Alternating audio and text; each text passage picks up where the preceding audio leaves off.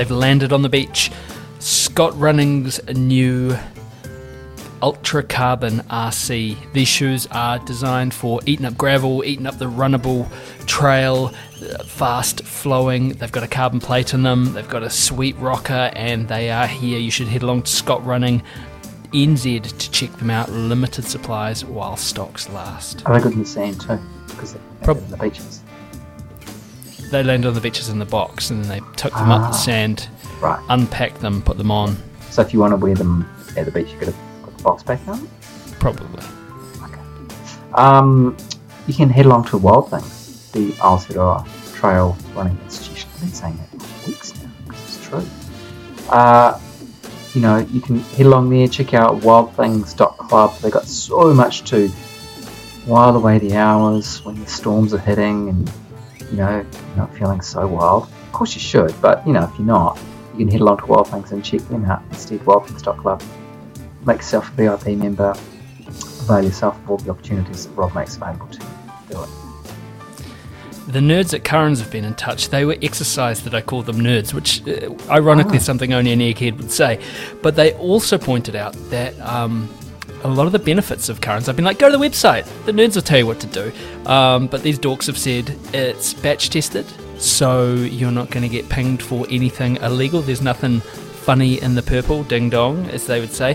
100% natural and really good for the gut in hot conditions and is used, talking about hot conditions, used by such people as Sam Harvey, Ruth Croft, Dan Jones.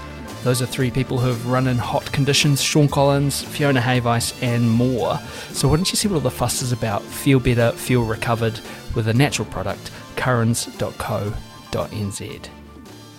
While you're there, talking, this is the opposite of hot, the conditions we're recording in. I'm sitting in here in a delicious Montane jacket that I got from Further Faster. This thing is warm, it is light, it is packable, it looks great, and it feels delicious. So if you want to go check out the best independently owned outdoor store in the known universe, 57A, Buchan Street, Sydenham, Otutahi, Christchurch, go get some. Furtherfaster.co.nz. Something like further faster, they're in Christchurch. Rocky is hairy and so is Badger. Jules is nice and Jacob is delicious. Go to further faster now. Oh, further faster, there in Christchurch, Rocky is hairy and so is Badger. Jules is nice and Jacob is delicious. Go to further faster now. Dirt Church Radio.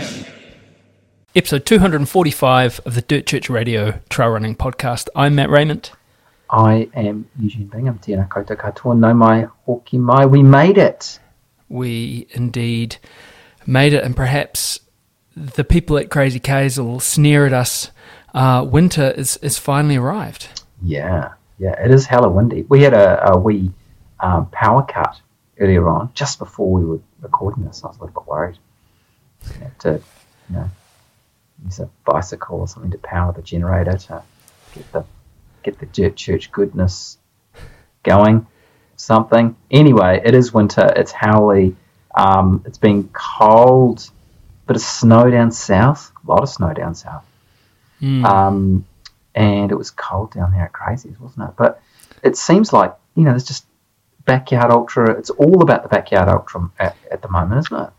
It's all about the backyard ultra at the moment. They're popping up like no one's business. like London buses. They are like London buses. And speaking of, you know, backyard ultras and, and, and being everywhere, someone who's also been everywhere, uh, Sam Harvey. You Yeah. know, the talk of the town has been Phil Gore and Sam Harvey's extraordinary dig over at Dead Cow Gully Race a couple of weeks back. Um, and then old Sam came back from running a world record equaling 101 laps, 677 kilometres in the old money, um, and and went and did Krazie K's. We sat. He, he he came to my house. He sat down at the kitchen table and and talked to us, and we sort of uh, tried to discourage him in the most sort of Yeah. avuncular fashion possible from from doing that. But he um Yeah, He it only sort of unfolded, didn't it? Because we we were like, I, I told you just before, didn't I, that I heard that he was going to run there, and you were like, what? And then I was like, oh, maybe maybe I'm mis- maybe that's not true. And then we chatted with him, going, oh, so you're going to the crazies, mate? Yeah, yeah, I am. But anyway, you will hear it all unfold. But Yeah, like like you were about to say, I cut you off. He only went and won the bloody thing, didn't he? 43 loops, 288.53 kilometers with Brandon Purdue on 42 loops at 281.82, taking out the assists. Some truly Huge. wintry conditions. And a huge PB for him. yeah, up- up huge PB for mm. Brandon. And mm. I, I spoke to.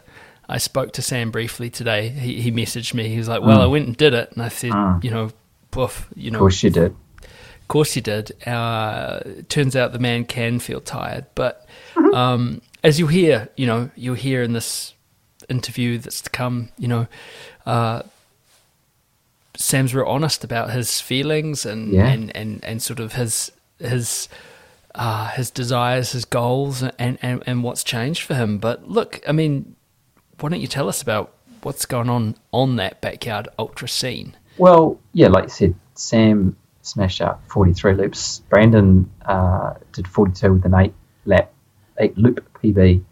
Um, Jeremy Palvin was 37 loops, which was another you know significant PB for him. Um, Glenn Sutton, the you know the he just keeps going and going, doesn't he? He he uh, managed 34 loops, and, and Shannon Rhodes got 33 loops. So really, you know, a significant step up this year, despite the conditions. Um, well, there was more than 200 started as well. Amazing, Yeah, amazing. It seems it does seem like there's. I mean, it, it's gone from something being very niche to Yeah. still being quite niche, but people are curious and people Absolutely, are really, really yeah, backyard into curious. the. yeah, Yeah, they are. and if you are curious. if you are backyard curious, um, the the aforementioned Brandon Purdue has got um, another event coming up. He's teamed up with Terry Davis from Highland Events, and they're going to do a backyard ultra in Arrowtown, which will be stunning.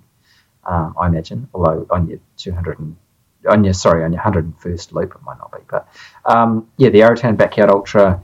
Uh, it's locked in for Saturday, the 11th of November. So um, we'll put the link in the show notes. But yeah, another another offering.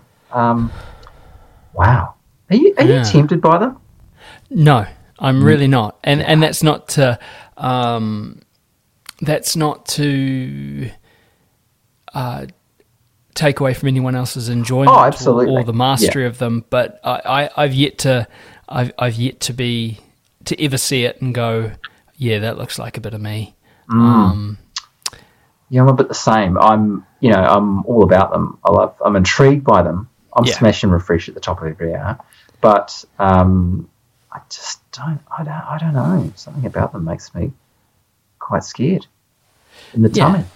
Yeah, yeah. Some Anyway. hard, some hard body nose going on. But look, Indeed, there were there were people doing wonderful things all over the place uh, on the weekend. You know, uh, Scott Bougin's hundred miles in twenty four hours. So Scott Bougen, local lad, local legend, um, only went and got you know sixth place by like 30 seconds at uh, the Tarawera 100 mile, got an elite entry to UTMB, and he's off his fundraising to, to uh, get along. So he decided that he would run all 24 of the Wild Things trails in the Auckland region in 24 hours, which turned out to be like 170 plus kilometers and five hours of driving. And, uh, and, and got it all knocked off with a, with a super support crew that included Yeah. Tom Hunt Yep. and uh, Andrew McDowell and Murray. Murray So- Taylor on the wheel. Yep. Man, I, I did see some unkind comments about Murray's driving, which I'm sure are not true. Not true at all. Um, but yeah, looked an amazing, amazing mission. Um, and they ended up in, in your backyard in Riverhead in some quite gnarly conditions. They had the poles out. I was pleased Yeah. to see that because going to need to use the poles at the old UTMB, isn't it? That's right. That's right. As, as Ruth Croft has found out and to learn about poles yeah, and being that- so pole negative all her life. she was anti-pole that one. Yeah. But look, we we must crack on. So as we mentioned at the top, yeah, Sam Harvey, the winner of all the backyard ultras in New Zealand, except that one time, which we won't talk about. Um, Then heading he off the back big next year and won it. He did, yeah. Uh, heading off the Big's backyard, got the assist with 101 kilometres at Dead Cow Gully, and, you know, this is a great conversation. But look, first, we better get to this. Greatest run ever. Greatest run ever? It's that part of the show, Greatest Run Ever, where we ask you to write into us and tell us your greatest run ever. It doesn't have to be a race or a mountain summit, might just be a run around the block, something that's sung to you for some reason. Send them in to us at dirtchurchradio at gmail.com. And this is from Chantal Robinson. It's been just over a week since my longest trail running event, the 21 kilometre at Tarawera Ultramarathon. I followed the plan for the most part. I trained and I had an amazing, challenging, and fun time, and I thought it might turn out to be my greatest run ever, but it wasn't. In November 2021, I attended the eight day discovery course at Outward Bound. One of the prerequisites of an Outward Bound course is being able to run Three kilometres in under 24 minutes. I'd never been much of a runner, so I begrudgingly started running three kilometres once a week to prepare, and she says here, not a centimetre more. Fast forward to my first 3k run at Outward Bound, I set a personal best of 18.05, my first sub 20 minute run. I was a bit shocked, but pretty stoked. The night before our final day, we found out that we'd be running 8k in the morning before we all headed home. Yeah, sure, why not? I never even attempted that kind of distance, so as we set off, I sat in behind a watchmate and just tried to keep plodding along.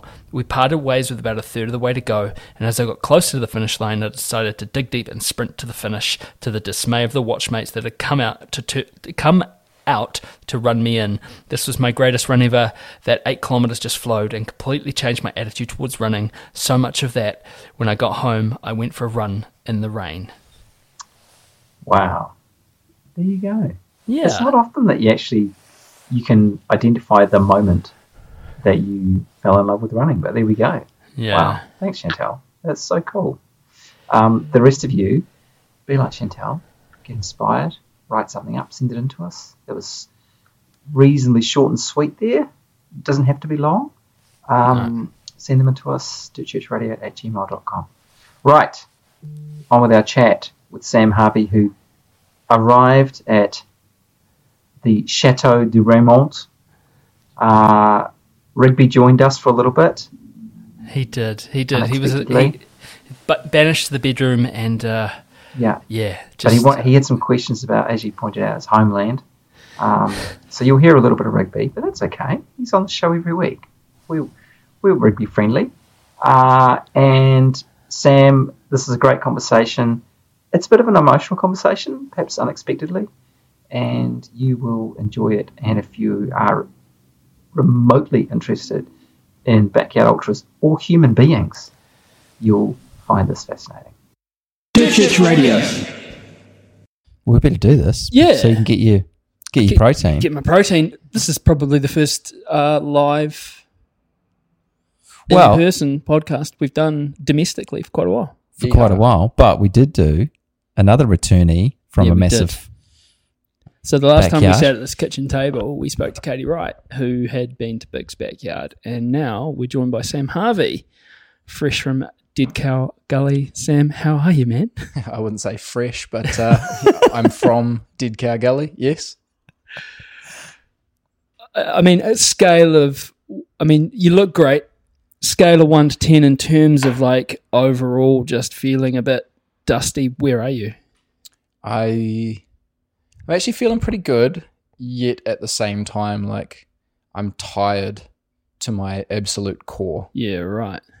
Like I'm I'm I'm worn out, but at the same time, I'm like I'm ready to go. Yeah, yeah, sure. Um, I mean, I guess let's let, let's jump in. Dead Cow Gully? It was two weeks ago. Uh, no, we were finishing up a week ago today. So yeah, I mean, like, come come Saturday, we would have started two weeks ago. But um, yeah, like like a week ago, we were finishing up. Wow. So you ran 101 laps, Mm-hmm. six point seven six six six, however many kilometers per lap. Um, I mean, you're going over the Masters. You are obviously anyone who knows you or has heard of you knows that you've pretty much done everything there is to do in Aotearoa in that scene to this point, uh, including um, the last Riverhead relapse where Laz was, Mhm. and then you head over and and you've got your sights set on bigger things. Any doubt going in? Uh, like, if I could gauge confidence versus doubt, it would have been 95% confidence with about 5% worth of doubt just due to the fact that competition in New Zealand at max has only ever gone 46 loops, 46 hours. So yeah, I was kind of going into unknown territory as far as like throwing another night in and then throwing another night in on top of that. Hmm. However, like I'm very confident in all my systems and processes. I'm very confident in the amount of miles that I've put into my legs. So like I've got a good structure underneath me that's not going to fail me, most likely. Uh, so yeah, there was just that that that little unknown factor. But apart from that, I was I was I was g'd up. I was ready to go. How does that that five percent manifest itself for you versus the ninety five percent? I mean, you know, you you seem a really confident guy, so I expected that answer to be not a oneer. So, how does that manifest itself for you? Like, is it just something niggling in the back of your head, or I wouldn't even say it's niggling in the back of my head. Like it's it's there. Like there's a possibility anything. Like there's a there's a possibility that you could collapse from a heart attack out there on course. Like there's there's always the the hmm. what if. I generally don't tend to focus on the what if. So yeah, like I guess I'm Hundies, but not an idiot. Like I'm mindful of potential hmm. circumstances that are out of your control. Hmm. I was interested too, and and you mentioned the you know forty six loops was as far as you'd been able to go, mm-hmm. uh, forty six laps, and yet you were, you know, steering at more than double that. How do you work through that in terms of okay, you know, I'm going to need to I'm going to need to do that. I'm going way into the unknown here in a way, or do you just you know do you even see it as the unknown, or did you even see it as the unknown? No, I mean, I the way I figure it is I have built a set of systems and processes, and yeah, I basically just do them lap after lap after lap, and yeah, you really just extrapolate. Like it's no, nothing changes. Mm. You're you're still sore. You've still got to eat. You've still got to drink. You've still got to do a six point seven kilometer loop every hour. Maybe you get a bit more tired. Maybe you get a bit bored it's just rinse and repeat really when it mm-hmm. comes down to it and then and then a matter of how how much you want it and that's that's really what it comes down to who, who, whoever is going to hit that 101 plus hour mark really needs to mm. to want that mm. We're getting some questions from Rigby, which I think is quite appropriate for Dirt Church Radio. I might go strangle him. No, no, no, no. He's, he's good. He's good. Tell us about. I mean, he's Australian. He wants to know about. Um, tell us about the course and Dead Cow Gully itself. It seemed pretty idyllic for a backyard ultra. I mean, you normally sort of slogging around in the shitty clay of Riverhead or freezing in the South Island. What was it like? Yeah, absolutely. Um, I loved the course. I thought it was quite beautiful. Uh, yeah, dusty, dusty, dry outback type scenario. Very rich colors like oranges and browns and dry, but then beautiful like bluebird sky. Uh, really nice sunrises and sunsets. Like the colors and the and the and the and the landscape were amazing. Uh, didn't really like the night loop. I, th- I thought out and backs on the bitumen were a bit shit, but at the same time, it's a good uh, replicate of of bigs.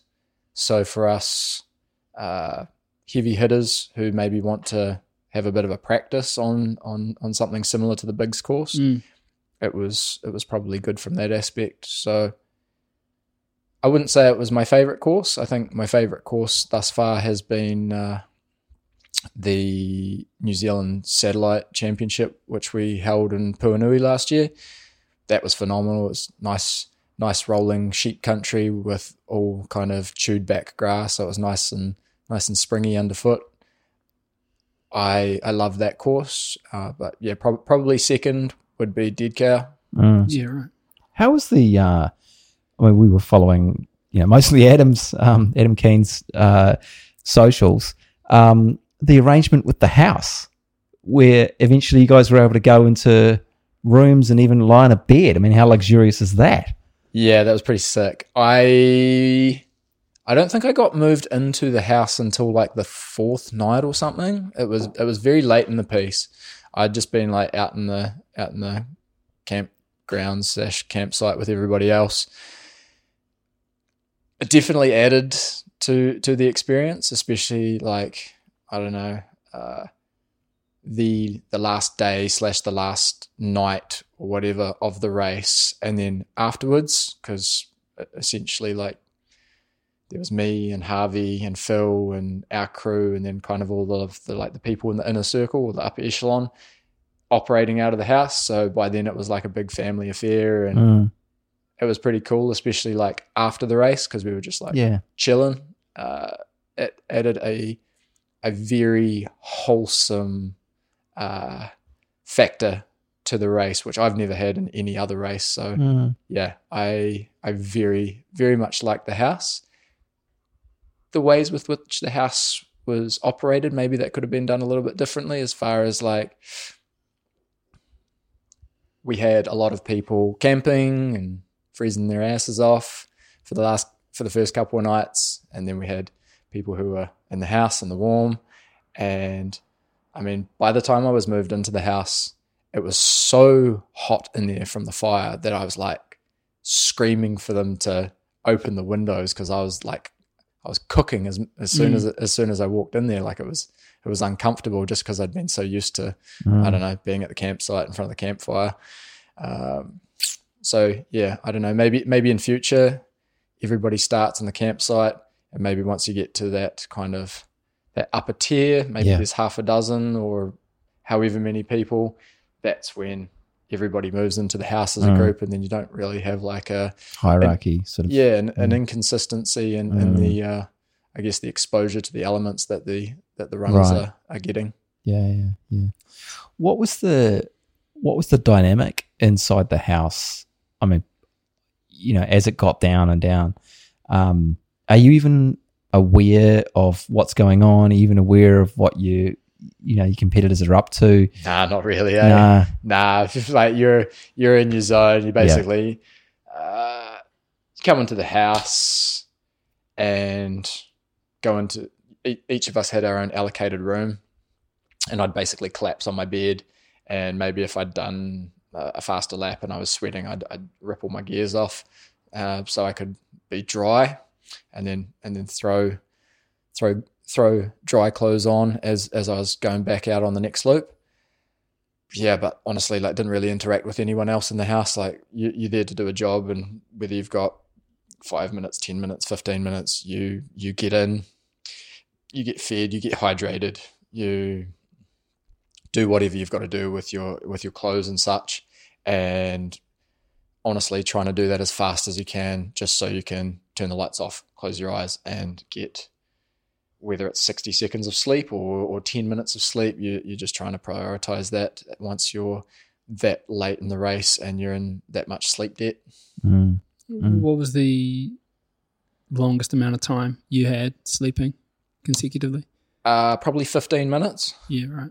And yeah, I'm not going to make any secret about it. I mean, there's probably a few other big backyard runners studying this. Uh, it'd be stupid not to. And yeah, that 15 minutes was like phew, chalk and cheese compared to to a five or a 10 minute sleep. Mm. Like I was, I was sleep deprived and I was needing sleep, and I got that 15 minutes, and I woke up and like boom, I had depth perception, I had clarity of vision, Wow. I was awake, and I was like, holy moly, like pff, that made a difference. Mm. I am good to go. Yeah. And uh, and I've felt that in the past uh, in races where I haven't haven't slept. Yeah. 60 seconds of, of sleep, just like pass out on the ground, wake back up again, and Good to go. that's been rocket fuel. But yeah, 15 minutes. Yeah, Yeah. yeah. That and was- was that? Had you strategized that? Was that like okay, I'm going to put the foot down so I can get 15 minutes? Yeah, or, it was or did you just work out that way? No, I was uh I was flagging maybe. Yeah. I like I could feel that I was sleep deprived and I was just like, you know what, let's see what a little bit of longer, possibly REM sleep does to my brain, and yeah, it definitely Mm. helped me out a No lot. Difference. You talked about the cold. I mean, it got down to like two degrees overnight. Hey, Uh, someone said it was negative four at one oh, point. okay. Well, that's that's worse than two degrees, but it does. I mean, it's it's it's hot. It's cloudless. It gets cold at night. When did you really start to feel the effects of that cold? Um, probably not until the last night. Uh, I feel like maybe maybe that what it was a factor in what did away with Harvey. I think he got cold. He he quite often wasn't wearing too many clothes, in my opinion. And yeah, I mean, like we- we ran through the winter solstice, so like we ran through Mm. the longest, loneliest, darkest, suckiest night of the year, Yeah, right. Mm. and Got to yeah. stop saying you're right. Sorry. uh yeah that that that last night i was i was getting kind of chilly like we Mm. still like manage manage temperature well as far as like putting thermal layers on putting windproof layers on but yeah like you certainly know it's cold and dark and sucky out there Yeah, yeah. You mentioned um, Harvey. I mean, it was the it was the Harvey Harvey bromance. It seemed there. Tell us about that. yeah bro it's the harvey show um i don't know match made in heaven Yeah. that nobody nobody knew they needed Had you connected with him on socials or anything beforehand? Did you? I mean, obviously you knew of him, but how? You know, did you? Did you? Had you spoken to him beforehand or anything? Or Oh, I reached out to him like six months ago when I found out that he was going to be passing through New Zealand uh, en route to Dead Cow. Yeah. I basically said, "Hey, bro, like, if you want a tour guide, if you want someone to go for a few runs with while you're in town, I can show you about." And kind of left it at that. Forgot about it. All of a sudden, he was actually in New Zealand, and yeah, it didn't work out that we linked up. So that was all cool. He actually ran into my family, like I think it was at the at the Brisbane airport or something, Right. as they were like uh, doing going through passport control. And yeah, like they they clicked pretty quick. They were Yeah. like taking photos and stuff together, and then the security came along, said you can't take photos in here, and like literally made Harvey delete the photos off his phone. oh wow, Yeah. Hmm. Um, and then yeah, not not much more until um, until we caught up at Dead Cow. He actually put the suggestion forward that that it's possible we might even be cousins because his first name Harvey uh, is actually I believe it's his grandmother's maiden name. right. But uh, uh, no, there's there's thousands of us, so yeah, we're like cockroaches. We're probably probably not related, and if if we are, it's very distant. But um, yeah, we just we linked up out there on course, and um, I don't know, you know, when you just vibe vibe with someone, there's that little bit of crazy, and uh, yeah, we uh, we we kept each other g'd up, especially in the last kind of couple of days of the race when there weren't many people out there. It was it was very much the Harvey show, and it was us screaming and hollering like a couple of schoolboys out in the woods.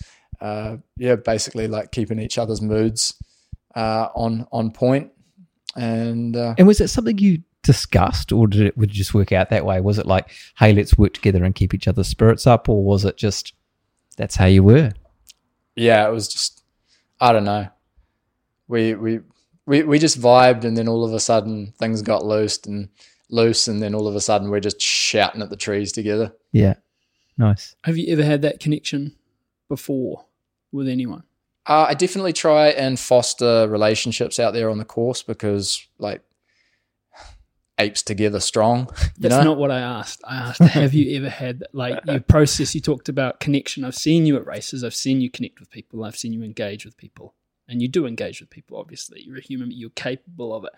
You had a connection. Have you ever had a connection like that with anyone in that race? It seems like what you two were doing, and how long you went. It seems synergistic. Yeah, no, absolutely. No, great, great point. And no, I've, I've never, I've never had the, the that spark, that electricity that that me and Harvey had out there on course. It was, it was pretty wild and special. Did that Mm. change things for you? Because I mean, you know, Sam, you're you're a man on a mission, right? You're very open with that. You manifest that. You speak openly of, of, of the things that you want to do. Uh, the greatness with which you, you and you, your words, what you want to achieve, did engaging with Harvey in that moment over those days. Did that change anything for you? Did that change a way of thinking? Like if he goes to, or if, you know, if Phil had drawn up plans to go to 141 laps, right? Whatever. Did that change the did it shift your mindset any? I'm not talking about doubts, I'm not talking about anything but like that shift of the mindset, like we're in this for the long haul. Yeah, big time. I mean, I, I, I think my mindset had shifted a long time earlier, maybe even prior to the race. I'm not sure as far as like I wanted the best for everyone. Right. I wanted the best for everyone. And yeah, like I wanted I wanted as many people to get as far as they physically could and for me to help them. And yeah, building that bond with Harvey, I was like like let's let's break that record together, brother. Mm. Yeah.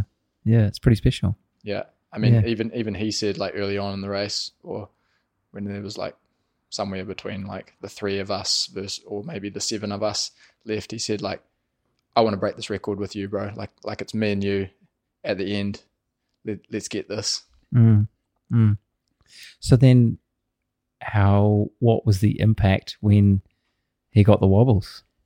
Yeah, it's, it's pretty sucky to be honest. I I've I've been dwelling on it far too much, like often and every day. Yeah. uh, I think about that because, yeah, what could I have done to have got Harvey that little bit further? Like, had I got Harvey to Sunrise, Mm.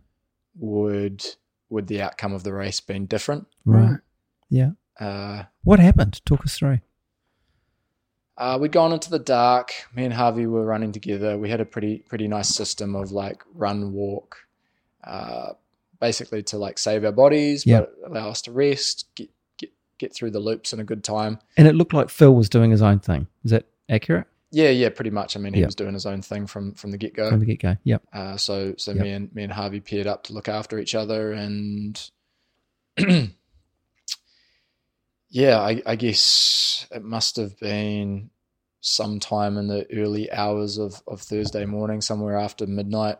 Like Harvey was just like starting to slow and like slow down a bit and slow down a bit, and then he was like like missing like like we had all these different checkpoints and and you tick them off in your head and if you were like x many seconds behind you'd you'd have to speed up. You'd have to run the section that you would normally walk and and and all that. And yeah he was just he was starting to miss the miss the checkpoints and then I'd have to like give him a tickle up and be like hey we, we need to run we need to run now like we're we're behind. Mhm. and so we'd, we'd do a bit of running and then and then we had a system of like run seven minutes walk three minutes run three minutes walk two minutes and it was quite nice and it worked. And then and then he started doing maths and he's like let's do a seven minute and a five minute and a nine minute. And then 30 seconds later he'd be like let's do a 12 minute and a six minute and a two minute. And i was like what man? Like get your story straight. And i didn't realize that yeah like maybe he was starting to to fall off the wagon. And i could see that that was starting to slow me down and then impede me because i was starting to get less less sleep on the breaks. And i was like sorry bro like like we're a team but i i need to like charge on and get a bit more rest. So i started uh jogging jogging laps and, and getting in with, with more and more time up my sleeve, getting getting more rests. And I think in that period of time, like he was starting to walk more, get less rest. And yeah, by the was it the ninety first or the ninety second Mm. hour or something, he he was timing out. I basically like I went the, the the night loop was basically a T and you and you would walk you would run out and you go out to one point of the T and then you double back and you go to the other end of the T and then you double back and then you go back to the base of the T. and basically, unless you were fear flying, there was there was no point where you'd get to the to the second. There was there was no point where you'd get to the second turnaround and not pass someone who was Right. out Yes. also following you. And basically, I I went to the first turnaround and Harvey was like barely out onto the road, and he's like, I was like, "Come on, bro, you got this!" Like, Yeah. like keep it up, let's go, let's go, let's go. And he's like, I don't think I'm gonna make it on this one, man. And I was like, shit. I was like, I, I can't do anything at this point. Like, I can't carry you. I can't. I just shouted at him. I was like, don't you quit. Like, get there, brother. Mm, Like, give it your all. And so I carry on and I do the other out and back, and I should see his light. And I think I might have seen his light, but like, I should have passed him at that point. Like, Yeah. he should have been out. And um, I either didn't see him or he was way in the distance. So I run back up to the farmhouse, cross the line, finish my loop, and I just like as soon I'm not even across the line. I'm like, is Harvey back yet? And they say no, and I was like, well, get in the car and go and grab him now because he's timing out. Because like if he's out there in the cold, mm. dawdling around, like he's going to get himself in trouble. So like my first thought was like, go go save Harvey, and so that's what they went and did. And it's like, okay, then it was just just me and Phil from then on. Yeah, yeah. Did that take some processing for you, given that, or did you just immediately switch into okay, it's it's me now? You know, given that it had been you and him, suddenly it's just you. Yeah, uh, it's quite emotional for me actually. Yeah, Um,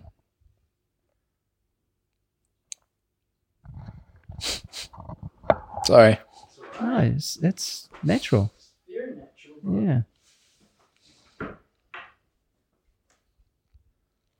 Yeah, it's you know it's understandable. You know, you guys had worked together. Um, it, totally understandable.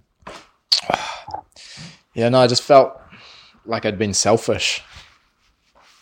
Like I hadn't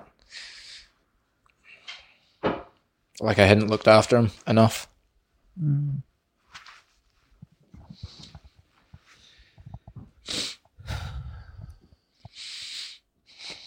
It's okay. It's a very reasonable, and it sounds a touch queer to say, but it's appropriate in the circumstance. It's a survivor guilt, is what it is.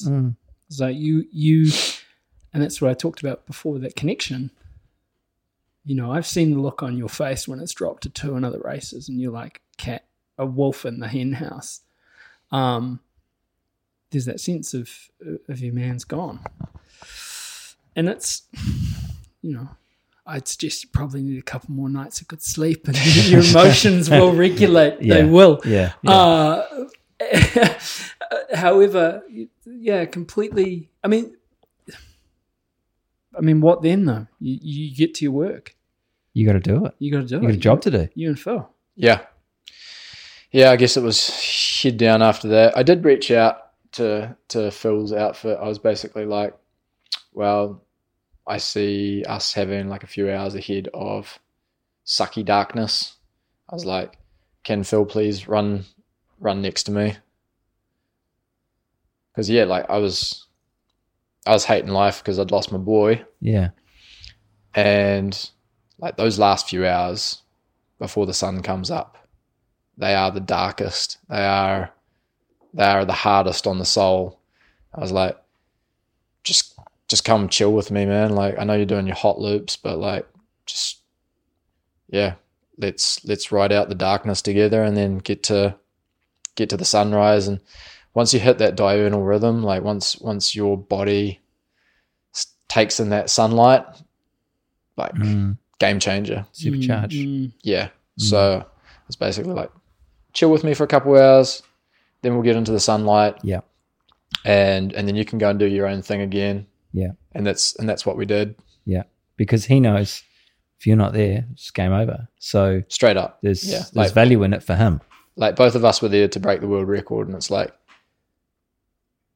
there is an added factor now. Yeah, It's like I don't want to roll the dice and muck this up for either of us. Mm. yeah because there's been like okay, cool. You get you know you've done 46 laps. That's sick.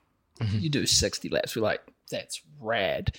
You get to 86 laps. We're like yeah, okay, cool. 86 laps. You're at 90 something laps. We're like just hang in there. Don't snap. You, do you know what I mean? Straight if, if you hard. if if you I don't know, if both your Achilles tendons had snapped off at 95, at 85 laps, everyone would be like, that was amazing. You did well. You know, you've done yourself proud. 50 laps over what you've, you know, in those 90s, it must have been eggshells. Yeah, a little bit. Um, it was like the 95 or the 96 onwards after I collapsed that it then became like, ooh, Yeah. Yeah. have I stuffed this up? Real. Yeah. When were you, were you aware that they were like thinking about they wanted to yank you? Uh yeah, they told they told me that at the 90 whichever it was, like the end of the 95th lap, I think it was, where I collapsed out on course and then like came into the farmhouse just like gasping for air. And and they're like, Yeah, we don't want you to continue and I was like, if that like I am here to get a job done. Yeah. I think I had like a few good people in my corner, like Adam and Mum and stuff, basically like pleading my case. Yeah. They're like, Oh, he's in shit nick and Yeah. They're all like, "Well, you would be too if you'd run for nearly 700 kilometers." Everyone was. So you you actually collapsed. Yeah, Do you remember what happened? I was just, I'd gone into the race with a cold. Yeah. The cold had progressed over the Saturday slash Saturday night into, I guess, some level of chest infection. Like I was, I was coughing and snorting up chunks of green the size of your knuckle, and like not a few of them, like a lot of them. Yeah. Like there was a lot of gunk coming up. And then I thought I'd cleared that come Sunday because like Sunday during the day it was fine. Yeah. But then from like Sunday night onwards, it was just like perpetual. It was like chunks Ugh. of blood, chunks Yeah. of green shit. Yeah. And I think all of that coughing and like snot rocketing just burnt out my lungs and my Yeah, airways. yeah. And yeah, I mean, you're doing a lot of breathing in these things. You're putting a lot of stress on your lungs. And I think I just maybe had some level of inflammation in my lungs. Uh, but yeah, I was just kind of, I was struggling for air a little bit. I was maybe a little bit panicky. When I came into the farmhouse, they like threw a stethoscope on, and the, the doctor said he could hear right side pneumonia. So, like, I was, Yeah, you would have had a consolidation in your lung. I mean, it's clear that you know your body's doing the work. It's a whole of body insult being up that long, being exerting, exerting. exactly, exactly. I mean, even if I wasn't exposed to the elements that long, just absolutely kind of smacking my body, Hmm. like, it's Yeah. going to have an effect on the immune system. Yeah. So, I mean, I had a cold a couple of weeks ago. I went through, you know, went through it without having to run the entire time. You know, like your body is going through stuff when Your it's processing a respiring, cold. Yeah. Yep. Um, but you were doing that while being out in the elements and having to run a certain pace to make it back in time to get going. So, yeah, hard. I mean, your body is, yeah, it's under assault. And I guess it's that thing, isn't it? We always talk about this as being, oh, you know, it's this, to, it's the. I guess at the end of the day, this isn't ancient Rome. You're not literally a gladiator. This isn't literally life and death, and it must feel like that at times, especially if you get to that cusp where you're like, I'm going to get the world record, or I'm going to equal the world record. We're going to get there. Um, there must have. I'd, I'd hate to have thought of the, you know, the race organizers. They must have been really what what sealed it? What what kept them? Because I mean, you collapse and die out there. That's or you you know you have a respiratory arrest or whatever. You know, it's it's shit gets real very quickly. What kept what let them sort of keep you going? I mean, I think my argument at the end of the day was like, I know my body. Yeah. Like, yeah, I'm a bit stuffed, but like, I know if something's really awry, and I'm gonna say if something's really awry. Yeah. Like at that point, I was just a bit stuffed. Yeah, Yeah. And they put a vehicle behind you or something, didn't they? Yeah. So I think the argument was like, let the guy get there, let the guy at least support the world record. Yeah. Uh, I really wanted to do, do the 102 myself, and then he could have done the 103rd, but uh, they said no. It was like, match the world record, allow him to do the 102, and then you're done. So I guess I Ah, So you were faced with that. You knew at the you knew once you get that work, you that was taken out of your hands per se. yeah I gave mum slash them my word that I wasn't going to continue on ah, after the right. hundred When was that? like in the in the late nineties. Wow. How'd that feel? Um, in the moment, I guess reasonable. Now, Does it sting now? oh, it's eating me alive Yeah. Yeah. Yeah. because I got to this point. I got to where I am by not being reasonable. Like I'm not a reasonable person, and I listened to a voice of reason, Mm. and it's like I was still I was still slapping like 50 minute laps. Mm. Like I still had like a 10 minute sit down. I Yeah. was stuffed. Yeah. Had my legs fallen off? No. Yeah. Was my heart rate variation at some ungodly rate to to suggest something dire? No. Mm. So yeah, could I have continued? Yes. For a lot longer? Yes. Would it have sucked? Absolutely it would have sucked. Mm. But that is central in this kind of racing. Yeah. Like nobody's having fun out there after a hundred hours. Uh-huh. You're you're transcending your uh, mortal self. Yeah. That's that's not supposed to I- I be comfortable. well before 100 hours that, Yeah, that it's not fun anymore, yeah. you know. Yeah. I mean, it's fun when Oh, you, when it's- you, when, It's well, type well, 2 when- fun or, yeah. Yeah. when, when yeah. you when you're running through the woods shouting and cussing with Sure. Harvey Lewis, then it's pretty fun. Yeah, yeah, yeah. But your body is under intense scrutiny for a lot longer than you know yeah. a few hours. Yeah, it? you've got blisters on your blisters on your blisters. Yeah.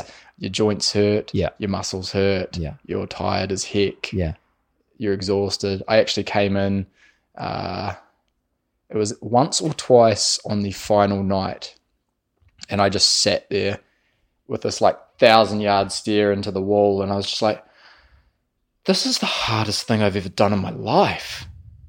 And I think Adam Keane pipes up in the corner. He's like, "No shit, Sherlock. This is the hardest thing anyone's ever done in their life."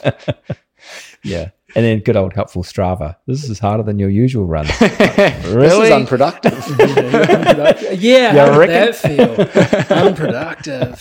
God, how dare you? I, I went for a run with. Uh, it, it was either the Beer Jerk Run Club I did on Monday night, or it was like my my sauna session yesterday. And I like save it on my watch, and it says strained. It's like, you reckon, mate? How was the immediate aftermath? You know, uh, we've seen the finishing video. You know that which was lovely. You get down into the, you know, like you're going to go off the blocks, and you call it. Was it a wave of? Was it a wave of discomfort? Did it get far worse, or did it get better for a while? I just t- talk me through sort of physiologically because you've stopped. okay, you're, you're saying physiologically, not Yeah. not emotionally. Well, emotionally we can touch on, but I, I'm keen to know like the physiological stuff. Like you stop, Mm, so I stop, get down on like I'm on racing Yeah. blocks and look up at Phil, and I think that kind of terrified him. Like he's like, "What is this madman up to?" Yeah. Uh, and then I turn around once we've started that 102. Uh, lots of hugs and crying and laughing and like it was a lot of successes. So I need to be kind on myself and not take away from that because yeah. there was a hell of a lot of successes, both for me, my team, for for Team New Zealand. Uh, but yeah, eventually I just sit down and then everybody's flooding me with like hugs and kisses, and I'm getting them from from everywhere and lots of handshakes and uh, yeah, that and yeah, I guess I guess I must have sat for, for the loop until Phil came around. So I'm like, yeah, I'm I'm sitting there with with Harvey and with Ron, and we're just chatting like a bunch of old boys, and then Phil comes around, so I, I get up to to congratulate him over the line, and then I think there was some form of prize giving, in, in which time like we dragged me off to the to somewhere to sit. Slash, I think we might have maneuvered me towards the house. Uh, I couldn't bear weight on my feet at that point. Like my feet were toast. I think we de-shoed, de-socked. My feet are mincemeat, like blisters for Yeah, I Africa. saw the photos. Yeah, good, huh? Yeah, Chunky, tasty. swollen. Oh yeah, Yeah. very How are swollen. they now? Yeah, good man. I mean, like I callus, like ugly calluses. Uh, I can't feel the second from outside toe on both feet because they are like encompassed in a callus. So that's kind of cool. uh, but yeah, no, feet feet are good. I can be, I can be a weight on them. As I say, I've been for one run thus far. I'm just trying to let them chill. Uh, but yeah, so couldn't couldn't really be a weight. Um, I kind of like put my arms over mum and dad's shoulders and they dragged me about a bit and I think they got me into the house. I Yeah. just kind of sat me down and Yeah. allowed me to vegetate for a while because Yeah. I was Yeah. gonskis. Yeah. Mm. The I hadn't realised that you'd um, come to that arrangement No, a couple of laps earlier.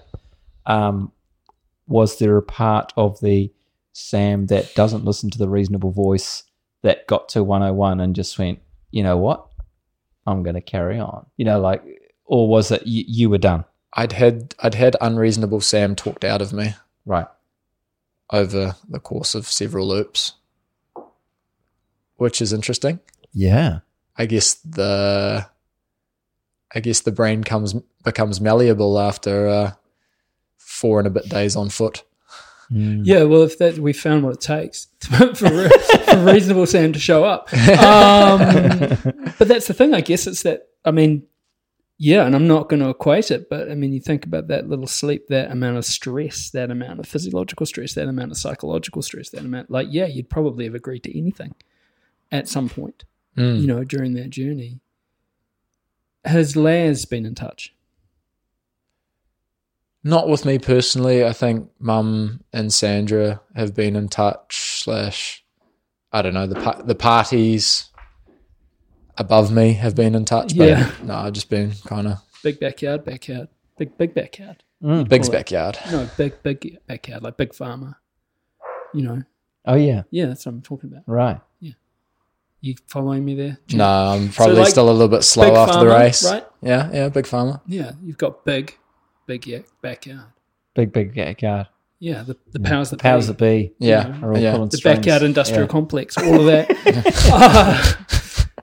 Uh, tell us, you know, Planning is losing, Matt. tell us you're not running Krazie K's this weekend.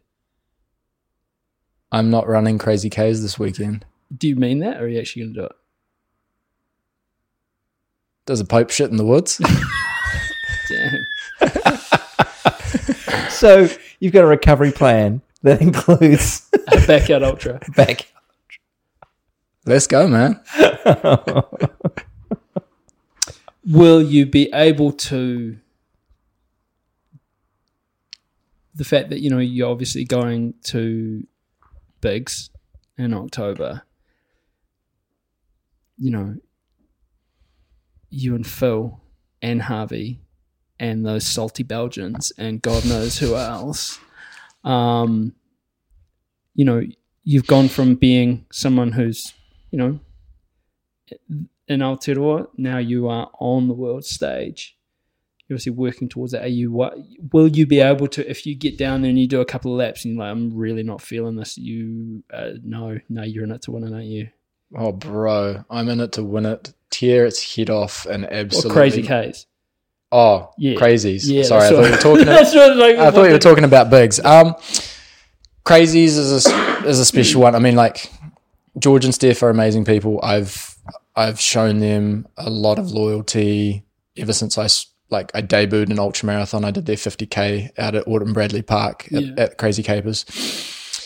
And since then, I've done their 50, their 100, their 100 mile. I've, I've done their backyard ultra. And they reached out to me while I was still in Australia and they were like, would you like to like come down and do a couple laps if if we gave you a free entry and I was like yeah like that sounds that sounds cool like I'd Yeah. Like I was I was planning on flying down there anyway to just like g people up and Yeah. poke fun at stupid people who like to run around in circles.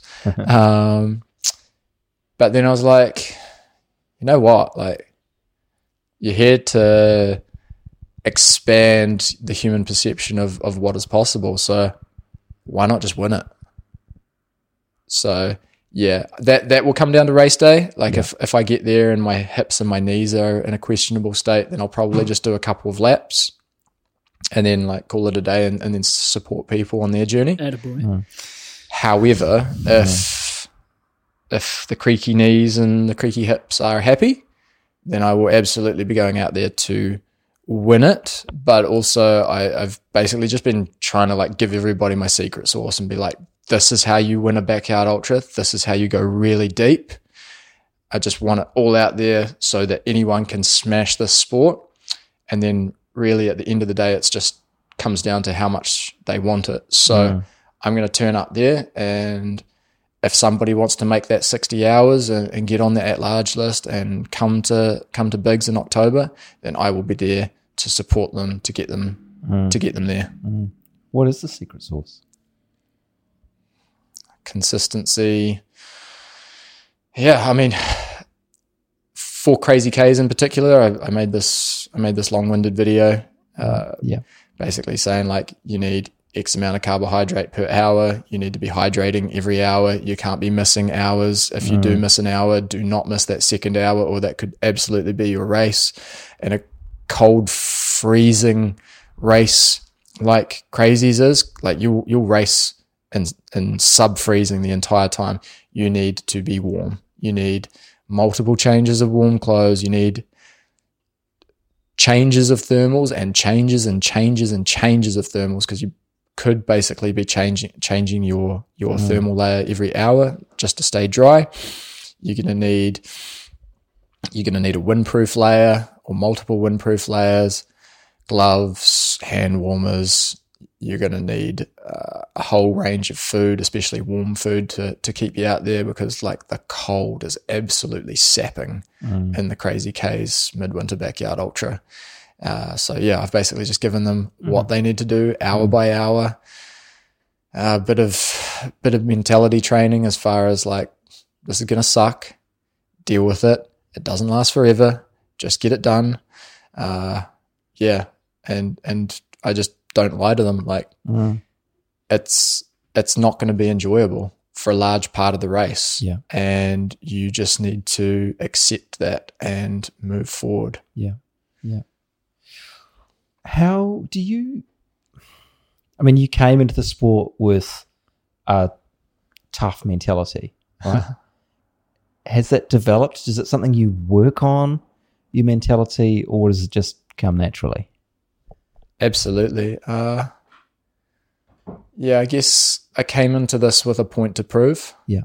Like, as you guys have identified on the show multiple times previously, like I'm a scrappy bastard. Yeah. Like, I've been in the fight for a long time, and as a Scrappy little bastard. exactly, and as a result, I've got a I've got a tough hide and an attitude to say, bring it on. Now that I've kind of proven I mean business and I can do business. I'm, I'm really just there to continue on the journey of self transcendence and then to help others who may wish to to, to follow in my footsteps or, or at least uh, do something similar. Because I guess that's the thing, doesn't it? It sounds kind of on the one hand, you could look at that and go, okay, that's kind of woo woo. You got this man on the one hand who, like, literally wants to fight David Goggins in Tennessee. You know, like, you literally are going hard at David Goggins to race him in Tennessee. And I think, like, what's next? You punch, go punch a whale in the face. Like, wh- where does it stop? You know, you beat him. Where does it stop? And then on the other hand, you're saying, I want to self transcend do you think which you ran 670 billion kilometers is there a, is there a pull there or do you think they sit alongside each other this kind of quite adversarial and there's nothing wrong with being adversarial you're adversarial you know you want to scrap versus you you also talk about you want to transcend Mm. Do they? Is there a is there a rub there? No, valid valid. And, And I- it's not a confrontation. It's but is there a rub there? Yeah, no, for sure. Uh, I mean, at the end of the day, I'm human. You're human. Eugene's human. I'm not perfect. I don't pretend to be. And every day is a work on. Like every day, every race, every month, every year is a work on. And I'm slowly attempting to become a better human. I'm not suggesting that you're not a good human, and I'm not suggesting that wanting to be competitive is a bad thing. Mm. Do you know? And I, I don't like that state. I, it's that balance, isn't it? The the thing of like, there has to be winners, and there has to be people who lose, and there has to be people who come down the field. It's interesting to hear you talk about it. You know that, that, that those two things can actually exist Yeah. in tandem. It's actually it's actually very valid that you say that because there are different kinds of people out there in the competition. There are there are the spiritual and mm. there are the mechanical. And the mechanical are the people that I want to go head to head with and bang and tear off heads and drink souls. And the spiritual are the ones where I want to seek enlightenment with. And yeah, I'm kind of I'm doing that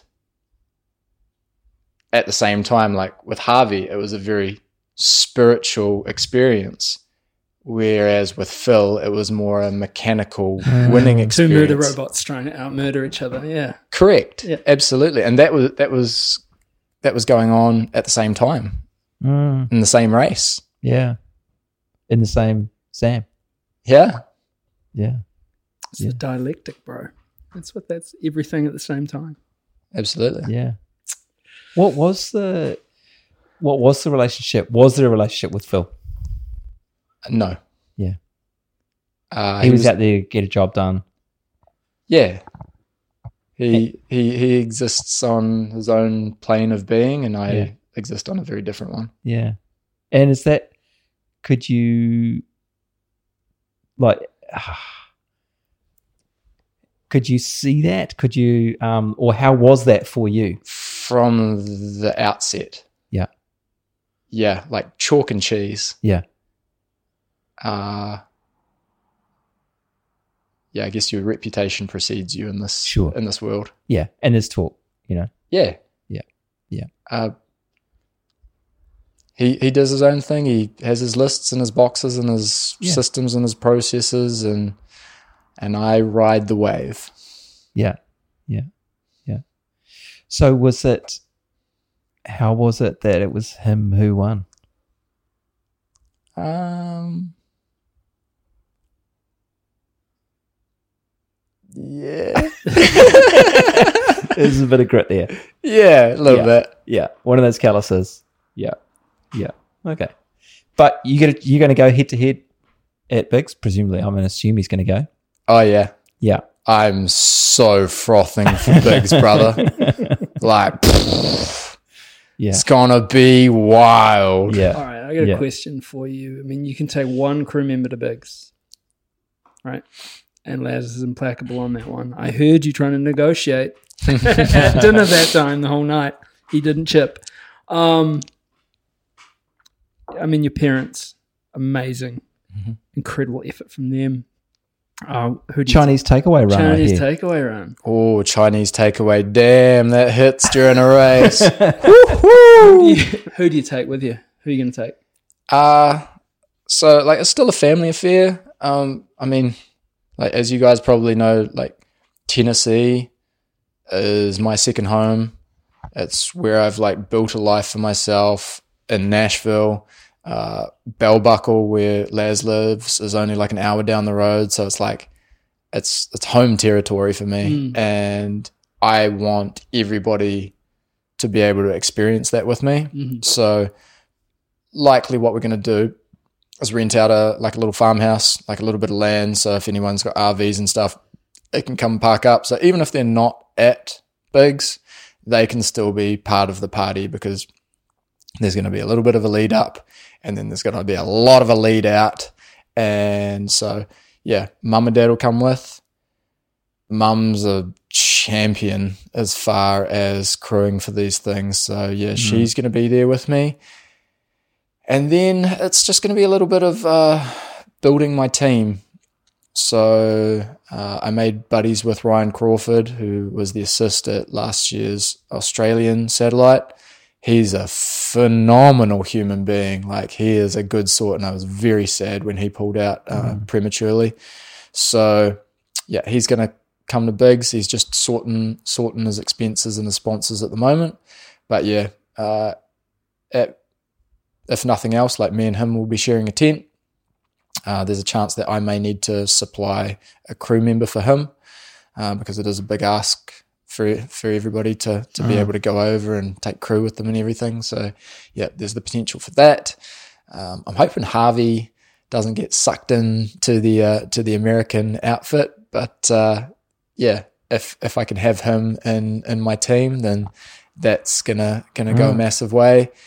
Uh, yeah, I would love for another Kiwi or two to qualify for bigs. There's about a six week qualifying period, and surely someone's hungry enough for it. Surely someone can get a hmm. 60 on the board. Hmm. Maybe it'll happen this weekend at Crazies.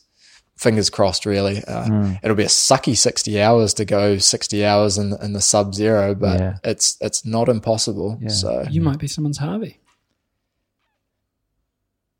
very much. Yeah. I mean, this is, and that's the thing too, isn't it? The the thing that I thought, and you know, seeing you at relapse and sort of calling you over the line, you certainly didn't phone it in, but I was like, that was that was easy, Yeah. or not easy. I'm not obviously respect the distance. It was two, still 200 odd kilometers. It was, you know, still, it was, and you know, you'd broken ribs, of course you did, and um, you know, but I, I looked at you, and I was like, huh, you know, you- you're you're in familiar territory there, Oh, absolutely. Yeah. and then you got to journey with a group of people who had, you know, had had that sort of gone up. What was Harvey's limit? 85. yeah, done 85 at the Satellite Champs last year, which was the American record. There you go. So you're with that person. Th- They're your guide on that kind of transcendent kind of push, right? Mhm. Yeah. How cool is that, though? You get to kind of potentially be that for someone else. Oh, That's a gift. oh, hell yeah, that's a gift. If you can give that to someone else, Mm. very fulfilling, very Yeah. wholesome. And it was, I mean, it must have been gutting that John got so close and not quite. I was very sad about John Yeah. pulling out when he did Yeah. because He was I didn't close. realize he was in the hurt locker and he basically he he fronted up to the 50 something lap that he got onto and then Mm. he's like yeah this is me done guys. See you later. And I thought shit.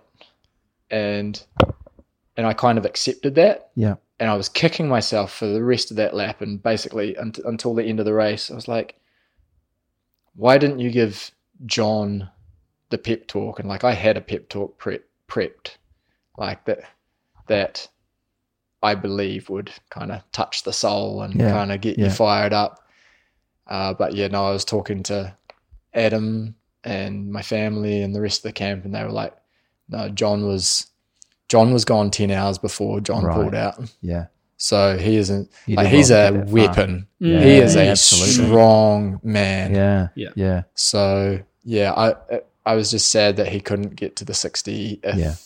lap and, and get get on the at large ticket. list. Yeah. Mm.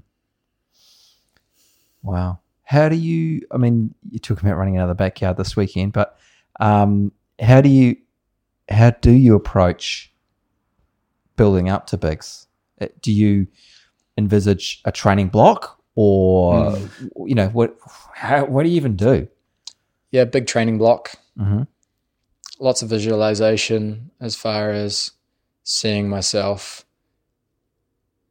in my home territory, Yeah. surrounded by the people that I care about, not just like from New Zealand, but also like Yeah.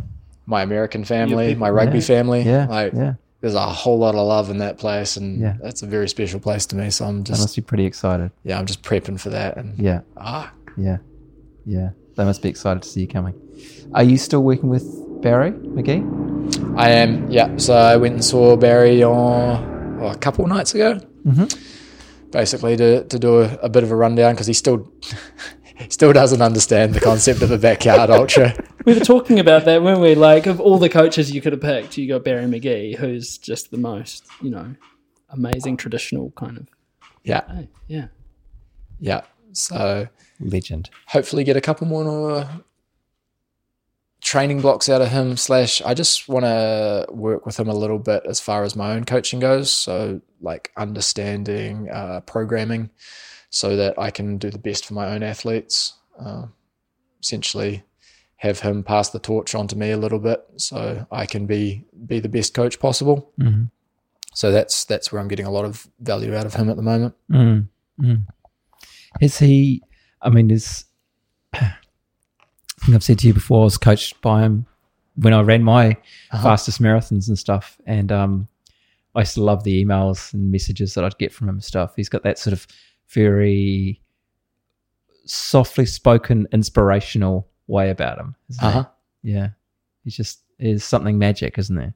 Yeah.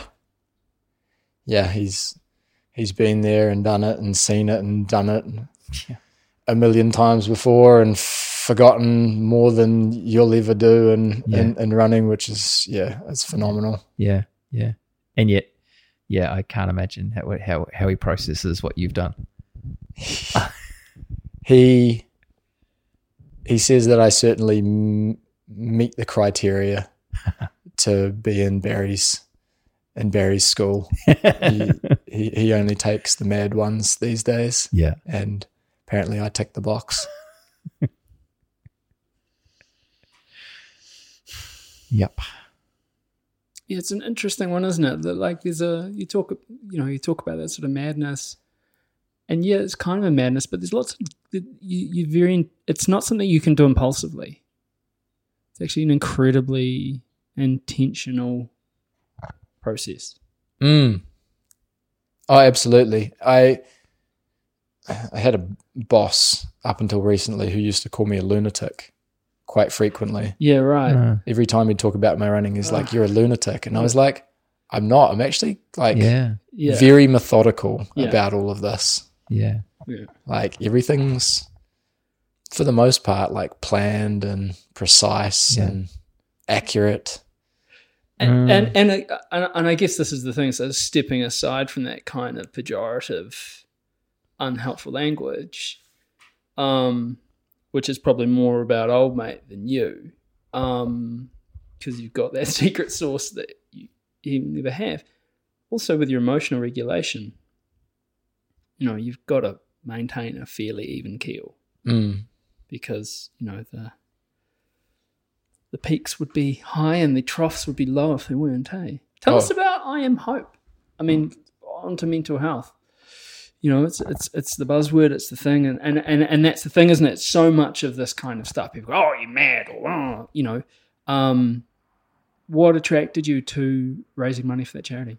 Yeah, for sure. So, I mean, I, along with yourselves and many, if not most people in our sport, we we run for our for our own mental wellness. We we know what it does for the soul and for for for our mental health.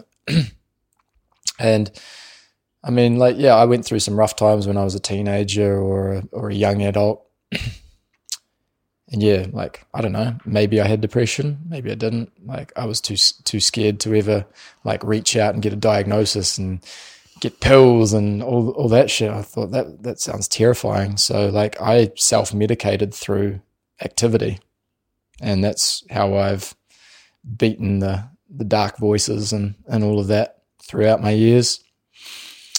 And I guess I've managed to dig myself out of the darkness on on my own effort. and I always figured like now that you've dug yourself out, like be that light in the darkness, like raise others up that maybe don't have the strength to do to do what you did. and yeah, it's been for sorry for a few years now. Uh, I've been thinking about starting my own charity and in, in the mental health space, effectively just helping helping others, advocating for, for mental health through through activity, and yeah, I guess I kind of thought about it and kicked the can and never really done anything about it. And um, yeah, leading into this one, I thought, well, I Am Hope's a pretty pretty dope charity, and Mike King seems to be doing a, a hell of a good job in that space. So why don't I partner up with them? And yeah, it was only a month before uh, Backyard Masters that I reached out to Mike and I was like, "Hey, bro, like." I'm a stupid runner and I like to run and I've got this cool idea and maybe I could raise some money for you. And he's like, dope, bro, let's do it. Like there was no like, there was no question about it. He was, he was, he was all in from, from the get go. And I like that. That's how I am. Like if I'm, if I'm in, if I say I'm going to do something, Yeah, you're burning the boats. absolutely like i'm doing that shit so like don't second guess me just like just go with it and he he was all in so yep started the the give a little page set a goal of like 10 grand and i was like there's no way i'm going to get 10 grand in the space of a month and then like damn this thing took off like wildfire while i was out there on the course and yeah like i'm, I'm getting reports it's like you got another thousand dollars like it's gone up five hundred dollars, like another thousand dollars, and it's like by the by the time the race was ended, I was like almost at my 10 k. And then a couple of days ago, some magnificent human being who I still don't know who they are. If you're listening, again, I've said it before on on these interviews. I'm going to say it again. Like you are a terrific human being, whoever you are, and yeah, ho- hopefully hopefully you reveal yourself to me one day and if you don't i'm, I'm okay with that I, I appreciate the hell out of you uh, they put $10000 in in one hit uh, just a couple of days ago so i had a goal of 10000 and i'm now at nearly 20000 like 19400 and something so like blown away by mm. the amount of mm. support that i've had for this cause mm. Fantastic. Yeah. And and again, I don't say this. you know, you take the tone of this. Where does where does the money go, Sam? Where does the money? The what's the heaps? Of, you know, there's, there's advocacy, but what is the the purpose behind I Am Hope specifically? Because that mental health field, that sphere, is so broad, isn't it? You talk about mental health; it means so much to so many people. Yeah, no, absolutely. So, I mean, Mike and his team have built I Am Hope to basically be the industry leader as as far as um, as as mental health advocacy within New Zealand. Uh, they, I can't remember how many tens of thousands of hours of of free counselling that they have um, that they've provided to to young people in New Zealand, but it's it's a heck of a lot. And and the way that Mike has built it is basically like every dollar, every dollar of of donated money goes straight to where it needs to be used. It's mm. not going into stupid administration costs like some of these mm. questionable charities do in New Zealand and overseas. Like mm. the dollars are going right to where they need to be. ROI is high. Yeah, right? and he, I mean, uh, yeah, Mike is, you know, getting out there into schools and, you know, talking to kids who maybe were like like you were, but who don't have whatever it takes to be able to run or to be able to thing, and and he's breaking down those barriers, and and as you are doing and advocating, and making it okay to go, you know what, I do need some help. Maybe Yeah. I do need to go and see a doctor. Maybe I do need to talk to someone. Or I it's can't as- just run my way out of it, or I can't just think. You know, it's like it's making it okay, isn't it? Which is absolutely invaluable. I mean, it wasn't, you know, far out. Would never have had those sorts of conversations when we were growing up. You know, we were a little bit older than you. It's just not, and it sounds like it wasn't even conversations that that you'd have. Absolutely. Um, and how magnificent that in this day and age, you know, Yeah, yeah. we, Oh, you know, it's okay. You you can talk about it. You can talk to your mates. and I ref- it's interesting. You, you you know you talk about that and you reflect on the stigma of mental health. And I was doing uh so I've been a mental health nurse for half my life. Mhm. So literally half of my life, I have been like numerically half of my life, not figuratively. I've been a mental health nurse. I did not want to be a mental health nurse while I was studying to be a nurse. Like there was no way. I was so frightened of it. Like everyone was, you know. Mm. And then you sort of you have your eyes opened to whatever sort of specialty, you know, takes you. But there, there is that whole, you know, and I'm so grateful for that work that gets done with people who may never end up rubbing up against mental health services or being admitted to a mental health unit. You know, if you think about that that population, it's incredibly small or relatively small. Um, but removing that sense of fear or otherness, you know, which does exist, that stigma, you know, you have to kind of that to, to sort of push against that stuff because those those conversations and I guess this is like the conversation that we've had about, you know, and, and this is the thing you talk about, you know, that sort of sense of being phenomenal. You're phenomenal at this. You're not multi, you're not singularly faceted. But I think about if we move into that space where we can encourage, and I'm not saying everyone can be phenomenal at everything, but removing that fear, and there's still fear, or removing that otherness, like you've had this conversation about this backyard stuff, and you're talking about that secret source around mental health, that we can only just be the better for it. Hmm. You know? Absolutely. I've, th- I mean, I don't know about you, Eugene. I've thoroughly enjoyed speaking with you. You must be exhausted. You've been getting around the media. You've been, you're, Yeah. you're everywhere. Yeah, they're uh, they're pretty relentless, brother.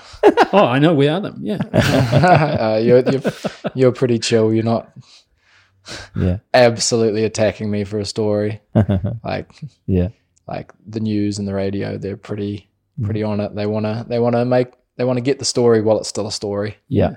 Yeah. Yeah. And I understand that when I'm sleep deprived and I'm maybe still at the race slash still at the race venue and you call me and you call me and you call me and you call me and you leave a text and you flick me an email, I might get a little bit crabby and not reply, Yeah. Mm, mm, which is which is what I did for the first couple of days. And I was like, I'm not I'm not talking to the media. Yeah. And then I had a sleep. Yeah. And then I had another sleep. Yeah. Yeah. And I was like, okay, maybe I'll maybe I'll talk to them. Yeah. Yeah. It's worth talking about. Oh, absolutely. Absolutely. Yeah. But yeah, like Yeah. Let me have a lie four, down. four or five days of no sleep, you get a little bit grouchy. yeah, Yeah, fair yeah. enough. Yeah. Fair enough. Hey Sam, congratulations. Um, you know, words can't describe um, how glued and uh, to the race everyone was, and how proud they were of you, and just absolutely in awe of what you did, and and you know, just can't wait for bigs. Hell yeah. Buckle up. Here we go.